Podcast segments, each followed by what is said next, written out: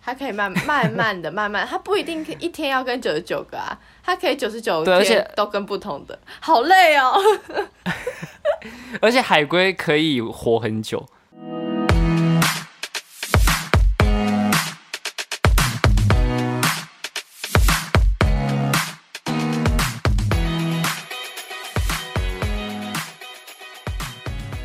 嘿，苏西，Hello，大家好，欢迎收听《舒西生活》，我是西西。这次一样，也就是我们都是在远端录音，所以在远端的那位是我是 work from home 的少云。嗨，我本来要想说那个简简写怎么念，突然忘记 了。我们今天呢，一样就是会有冷知识跟新闻，就是带给大家。那因为不知道上周大家听了没？上周的的冷知识，上周是 ASMR 跟螳螂的秘密嘛， 螳螂的秘密，螳螂甜蜜蜜。甜蜜蜜中的血腥甜蜜蜜，哎没有错我们这周也准备了两个冷知识跟两个新闻要带给大家。没错，嗯，我们就开始吧。这一周的话，换我先。换你了。我觉得你的很有趣。我也觉得，我那时候看到的时候就哇塞，这个太酷了！因为除了那边工作的人之外，我相信应该没有人知道这件事情，真的，你这个没有讲，我还没有发现这些事情。是不是？我那时候在，我就想说酷，太酷了！原来麦当劳真的不只是我想象中的那种。有规模的素食品牌，它反而是一个超级酷、超级有一套自己自己标准、自己准则的的一个品牌。对，所以本集感谢麦当劳赞助。谢谢麦当劳，拜。我们要改节目名 称，麦当劳，哎、苏西生活，然后麦当劳冠名赞助。 在今天讲麦当劳的四大冷知识之前，我先来讲一件事情，就是麦当劳它其实是全球最大的玩具经销商，我这又是一个多冷知识是吗？这个是今天的第零点。帮麦当劳的四大冷知识开头，那我相信应该有些好人知道，但是知道的人应该不多。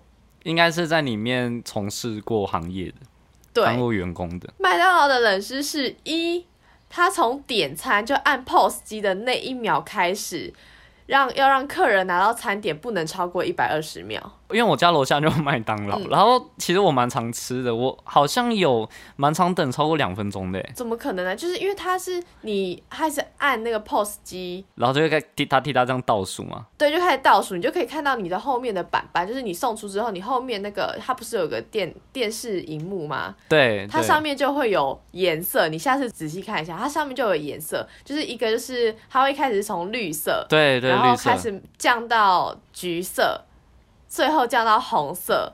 如果超过，然后地板就会 打开，就会把你轰出就 去。大家去喂鲨鱼。 没有啦，就是到了红色了以后，如果你还是在两分钟内没有给的话，他们后面都会有那个主管，主管就开始定你了。哦，所以两分钟一定拿到哦，那这个下次我要注意一下。对，我觉得你下次可以去看看，就是它会从到了红色之后会有怎么样子的变化，就是不是不是说就是我叫号，然后你没有去拿的那一种，是嗯，呃，就是以他出餐到出餐的时候开始就是截止，哦，这个很屌哎，两分钟哎，真是素食对。我觉得蛮厉害的。嗯，这是第一个关于麦当劳的冷知识。第二个呢，就是你们会发现每一家麦当劳的柜台高度都是一样的，好像真的是这样哎，因为他们那个算过那个高度，是为了要让客人好拿钱，跟小孩子好拿食物。客人好拿钱的柜台高度是九十二好公拿分，起就是好掏钱放在桌上这样子数的那种。哦哦，但是让小孩好拿食物的功夫就是高度是九十一，所以他们为了要平衡这两个，所以每一个高度都是九十一点五公分。取一个中间值就对了。，对。嗯，好贴心哦。对啊，我想说哇，就会去看到说，就是自己好拿高度的，好拿钱的高度是多高，我觉得这蛮酷的。因为这样子小孩子也才可以拿到那个托盘，可是通常都还是给大人拿吧。多多数都是拿给大人拿、就是也不太对啊会让小孩子拿食物，可能有时候是小孩子自己想要拿，但大人就是在哦，旁边协对，助。他说妈，我要拿，我要拿。，对，然后就会就设一个好一点的高度，让小朋友都可以拿。这很贴心。再来是麦当劳的冷知识三，就是我们最爱吃的麦克鸡块。我自己也是麦克鸡块的爱好者，我前一阵子还点了那个 BTS 的套餐，哦，我知道，哎、那个酱我觉得蛮好吃的那欸。下我也觉得蛮好吃的。对，好，再来是麦克的鸡块，总共你们仔细看，它会有四个形状，而且每一个形状它都有自己的名字。我是知道那个麦克鸡块有不同的形状，嗯，但是关于名字这个真的没有听过，我那时候看到的时候想说，真的假的？它有自己的名字，也太无聊。聊了吧？对。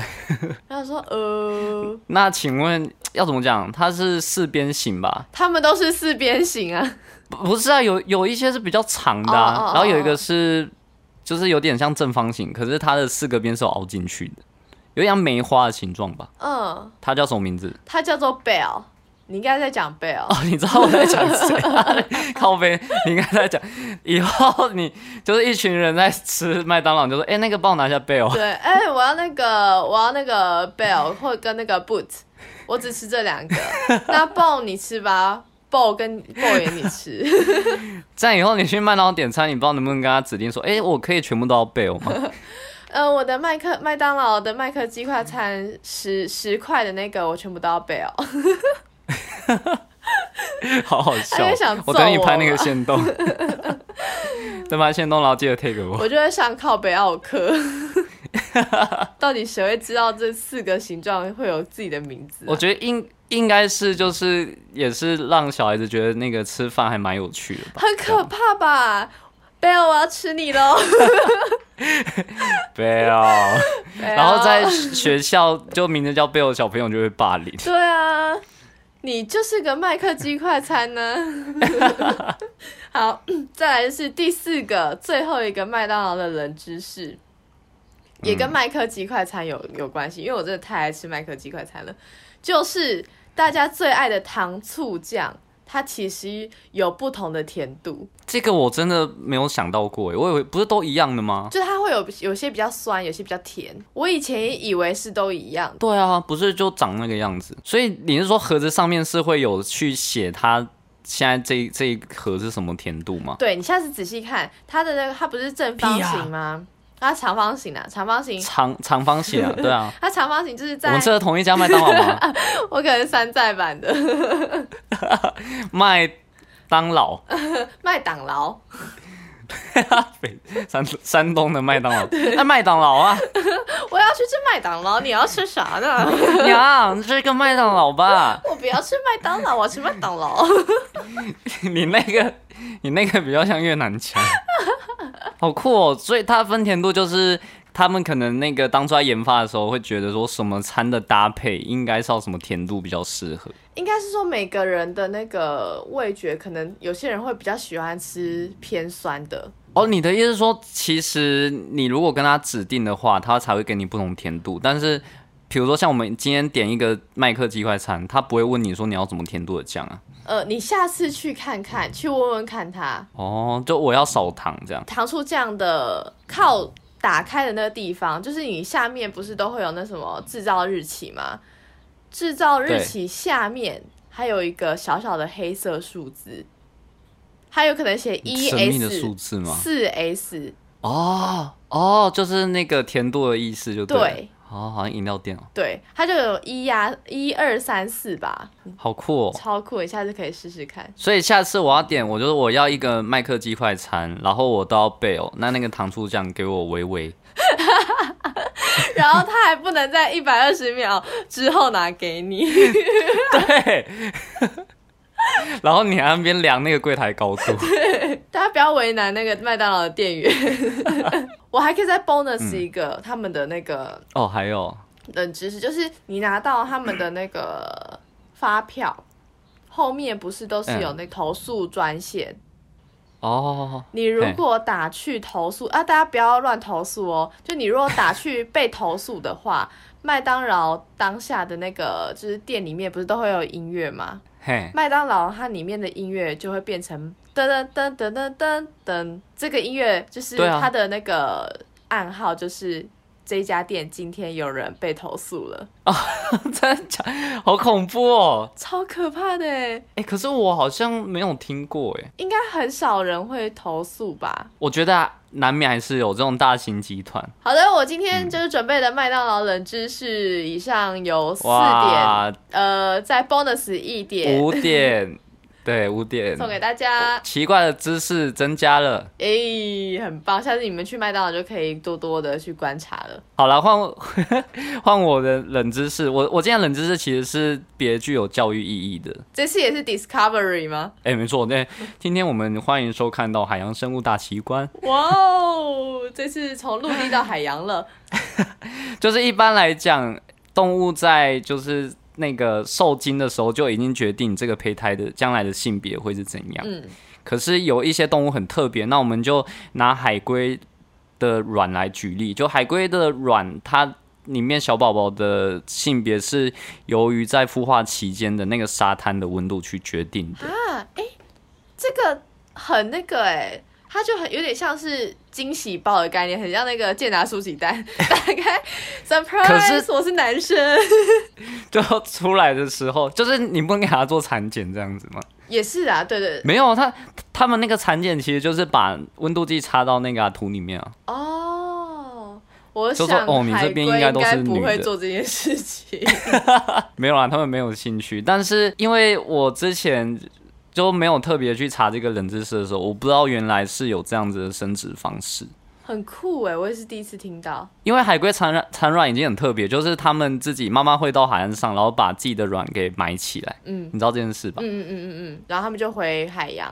对对对，就是很多颗。然后小海龟出生以后，再慢慢的爬自己爬到海里面，就是一个很特别的方式我。觉得海龟产卵很酷。对啊，很酷啊。然后现在就知道说，原来他们的性别还是根根据他们生长的温度去决定的。那高温是男生还是低温是男生啊？高温是女生，高温是女生，对，女生比较耐热啊。那是人类吧？ 没有啦，我也我也不知道它是怎样的机制，但是只要是超过了。三十摄氏三十一度的话，就是完全会孵出女女性的海龟，小海龟。哦，哎、那现在而且三十一度其实台湾很容易耶，对啊，而且现在地球暖化但是台湾好像没有海龟吧？有啦，台湾没有海龟吗？诶，我这边查到的研究都是在讲，就是其他地方，像是非那个非洲的西边嗯的小、小岛国，嗯，就是小岛国，他们是因为有一有一种海龟叫赤西龟，绿西龟的朋友，赤西龟就红色的西瓜，嗯，赤西 龟，好、不好笑？然后就因为他们他们占了全世界六分之一的那个赤西龟的产量，嗯，然后因为全球暖化的关系，所以说现在那个海滩有八十四趴的小海龟都是女的，啊，对。然后这个是可能会造成生态浩劫的，因为他们之后就可能就会变成说男女的比率吃人太多。哇，哦，我觉得女生很厉害，就是女呃物理女的动物生 物对，这样很厉害。你看，像那个什么上个礼拜的螳螂也是女生胜利，啊，现在这个礼拜的海龟又是女生胜利，哎、好恐怖哦！现在真的女女权当道这个意思嘛？哈哈哈哈哈，放尊重一点啊。好，就大家可以学习一下海龟这个努力不懈的生存的精神。好，我我那我来补充一下，你刚才说的那个台湾的海龟，就只有绿蜥龟才会上岸产卵，哦，我好像知道台湾有绿蜥龟，就只有台湾就只有绿嗯蜥龟，但台湾周遭周遭的海域可以看到绿蜥龟、赤蜥龟、玳瑁跟杆蜥龟。 蓝蜥龟杆还蜥是橄榄？橄为什么每个名字都那么好笑？啊？蓝蜥 龟蓝你蜥，说，哎、就哎、阿西，我们等一下去赶蜥龟啊，那种很奇怪的游是戏。蓝蜥龟，因为我讲错，我讲错，我给我贴给你看。懒蜥龟，懒蜥龟有比较好 听吗？还有格龟，格哪个格？等一下你，说呃，玳玳瑁其实听起来有点像某种水果名字，对，我没有，我觉得任何一个都很像水果啊。 其他是因为它就叫蜥龟啊。好可爱的名字哦！对，所以现在世界上的那个海龟，我刚才差点讲说这世界上的喜龟，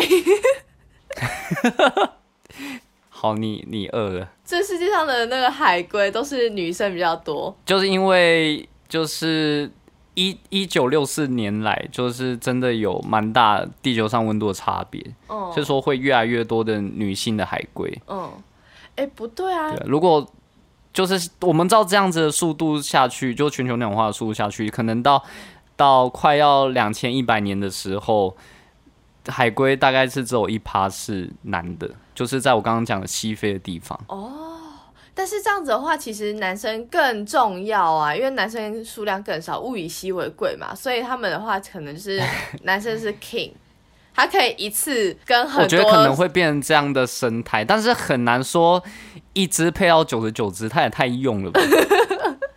他会被榨干呢、对啊，一半一半应该是比较刚好的，嗯，对啦，而且他们女的又不会把男的吃掉。哦，对，他可以慢 慢慢的慢慢，他不一定一天要跟九十九个啊，他可以九十九对而且天都跟不同的，好累哦。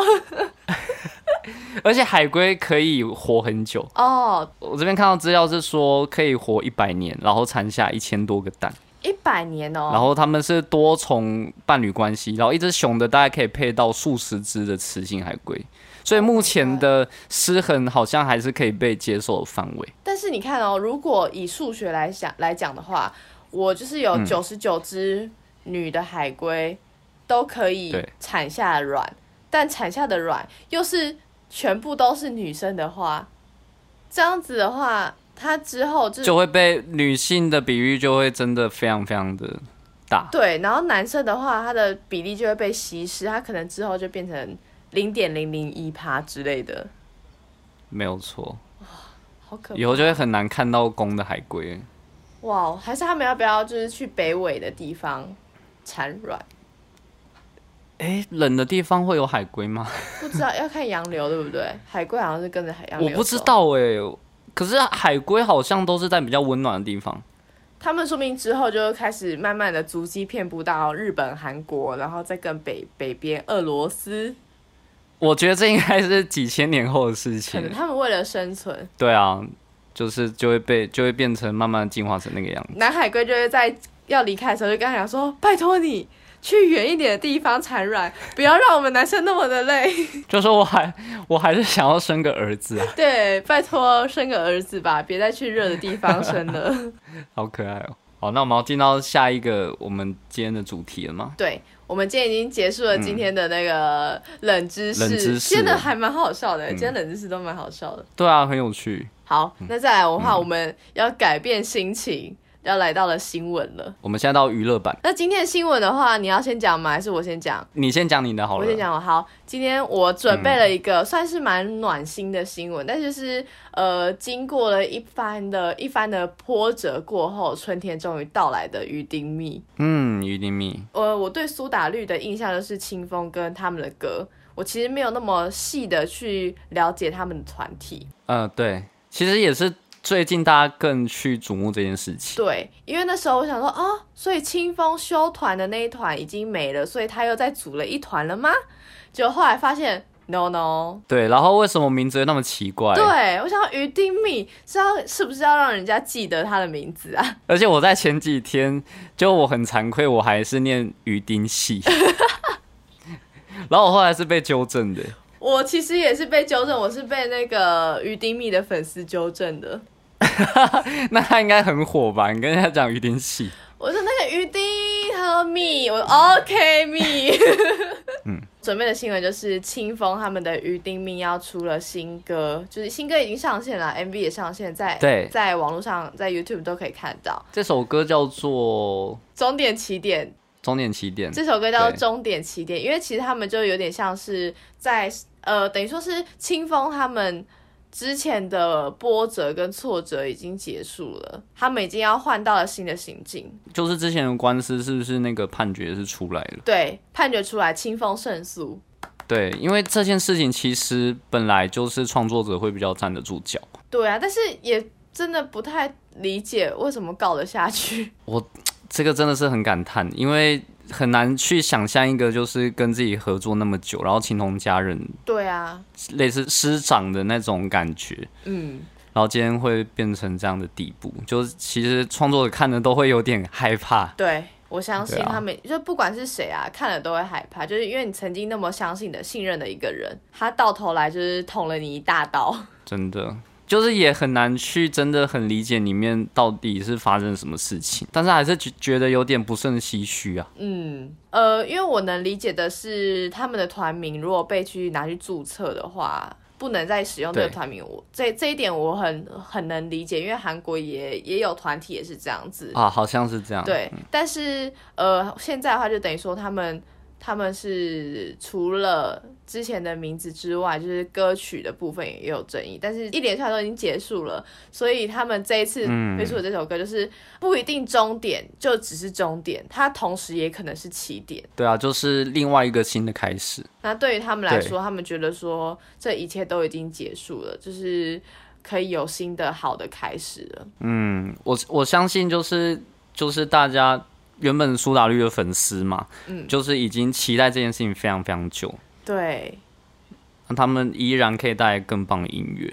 对对，而且这一次的话，他们六个人一起共同创作的，嗯，就是好像是又有点像是刚成团的那个样子。对，就是每个人的意见、每个人的想法都可以被被纳入一首歌，所以其实这首歌等于说就是它的意义又不只是字面上的这些意义，它更多的是后面的故事。哇，真的真的是蛮温暖的耶。对啊，而且这首歌就是呃上线是好像昨天还前天吧，他们有一个就是线上的记者会，对哦，对，我好像有看到那个画面。对对对，那时候就是他们都会问说，哎，因为清风从上一次的判决结束之后，这次好像是第一次六个人团成团的方式来开记者会，记者就会问他说，嗯，那一段时间其他人是怎么安慰他的？他们会有不同的方式去安慰他，去关心他。嗯，就不同方式，就可能有些人不会吵他，可能有些人会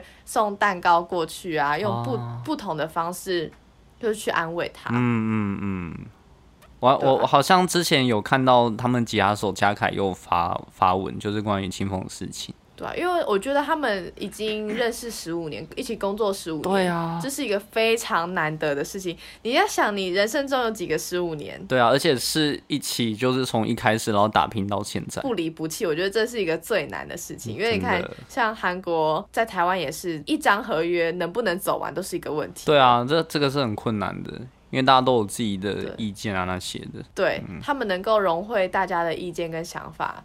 继续努力，我觉得这是一个很难得的事情，而且他们前一个团体结束之后，他们自己是完全有选择权，要不要在一起努力的。对对对，没有错，就是已经奋斗那么久的时间，还是可以再继续合体，然后再继续的前进。对，我嗯觉得这是一个非常感动的事情，所以我这一周准备的是一个很温馨的新闻要送给大家。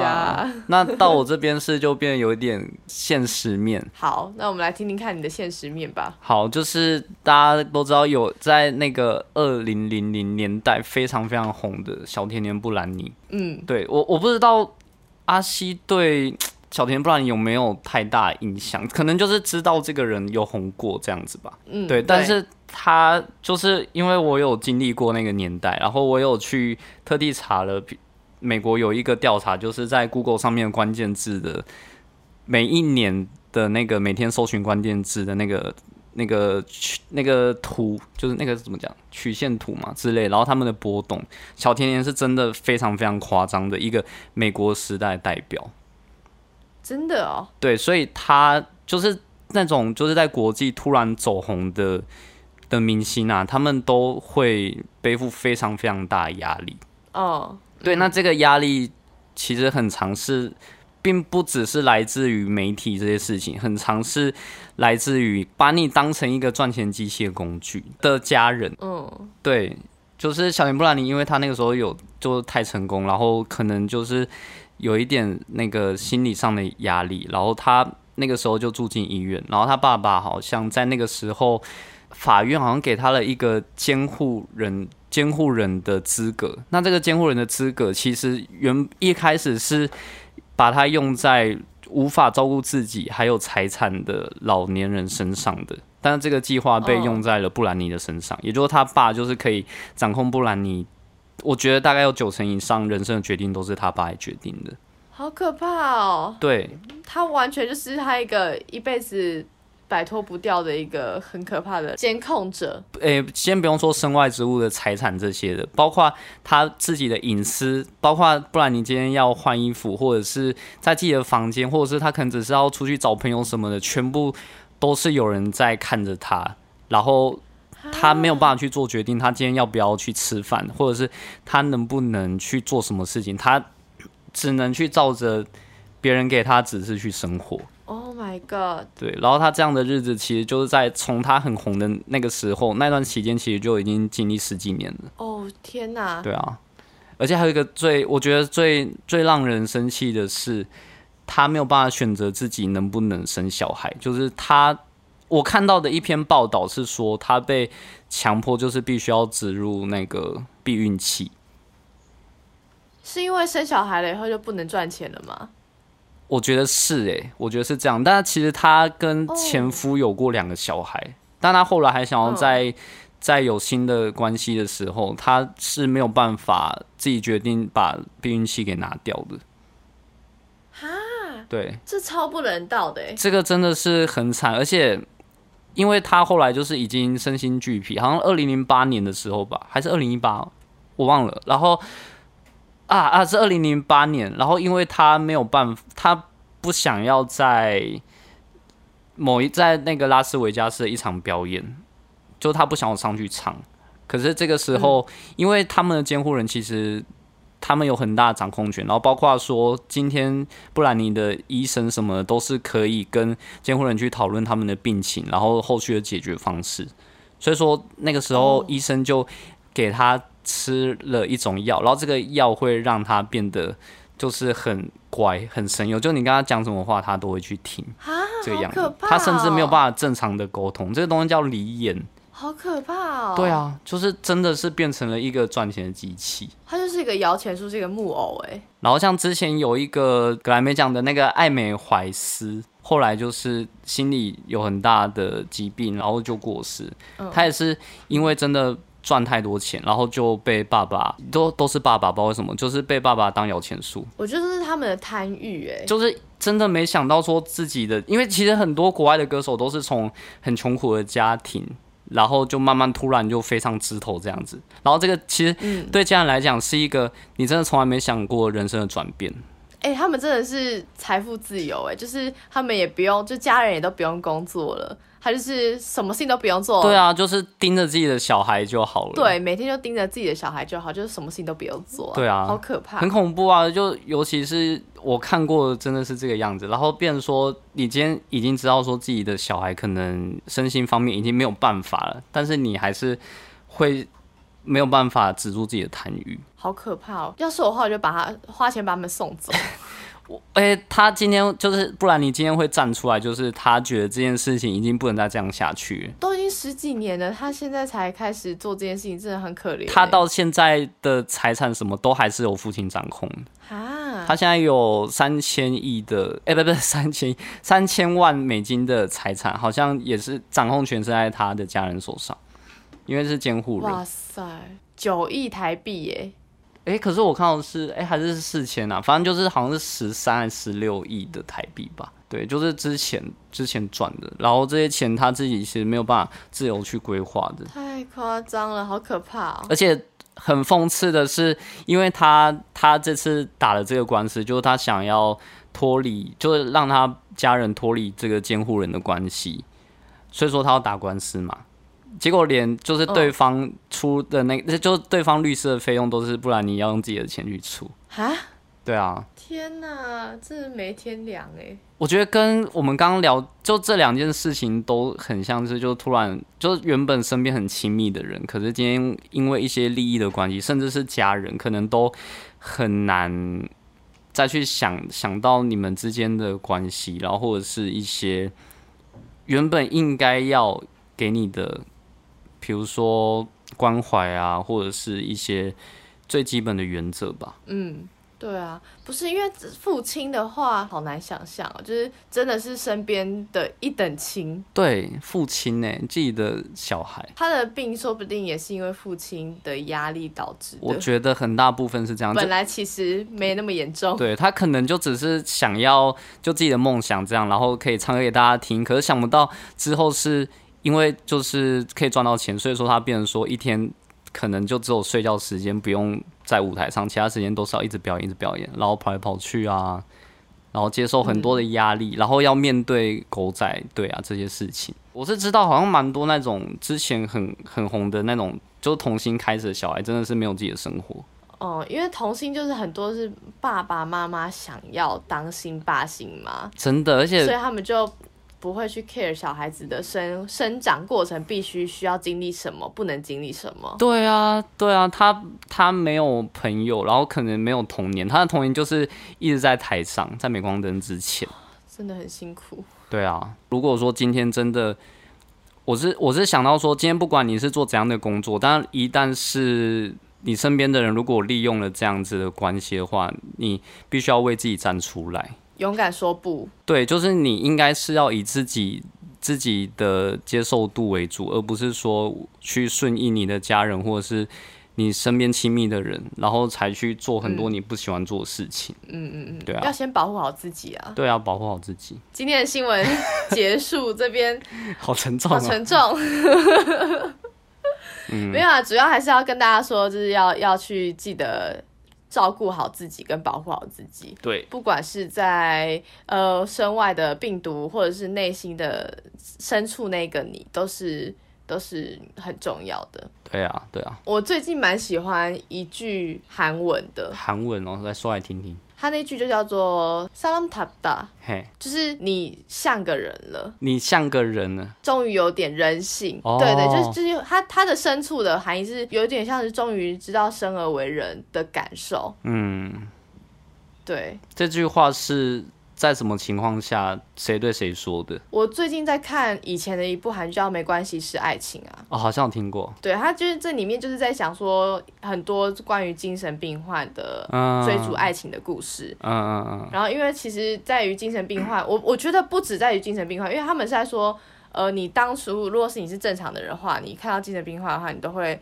有一点排斥或怎么样。但是其实你说不定你心里那么一丁点，其实你也是有受伤的，对你也是需要被疗愈的。对对对对对，然后就是你慢慢的去发现自己，然后去感受身边什么是合理跟不合理的话，你会有自己的想法的话，你那时候就是开始慢慢成为人的一部分。哦，是这样的情况，就是你懂得，就是可能不是一一味的去武装自己吧，然后是去看到自己心里面也需要被治愈的那一块。对对对，就是你开始会知道自己的喜怒哀乐，嗯嗯，然后去感受你自己的情绪，嗯去体会跟去反映你自己的感受。对，我觉得在现代这一件事情其实非常非常重要。对，所以其实大家就是要去多多去 take care 你自己的想法。嗯，没有错。而且在这段期间，其实大家可能待在家里，我觉得会真的会更多时间可以去跟自己对 话。但跟自己对话的过程中，如果你有感受到不舒服，或者是说，哎、我就是有一种忧郁感的话，嗯，请大家还是要打给朋友。 或者是在那个书艺生活下面留言，对，然后我们留下公我们公司的电话，转到你的手机。可可以写信来了，我会陪你聊 天。好，今天又多了一我最份喜工欢治作。愈人了。好，我有感觉。好啦，我们今天就是在一个非常感性的结 尾。对，结果结果我们说上一集聊太久，这一集还是聊了很久哎。对啊，这一集哦，哎、四十六分 哦，天啊，没有，我前面应该可以剪掉一些，我可能这一这一集也是三十多分钟吧。好好好，好啦，那我们今天就差不多到这边结束喽。好啦，那舒嗯适生活就到这边告一段落。好，那我们就下礼拜见喽，应该 啦，好啦，那就跟大家说 goodbye 嗯啦，拜拜，拜拜。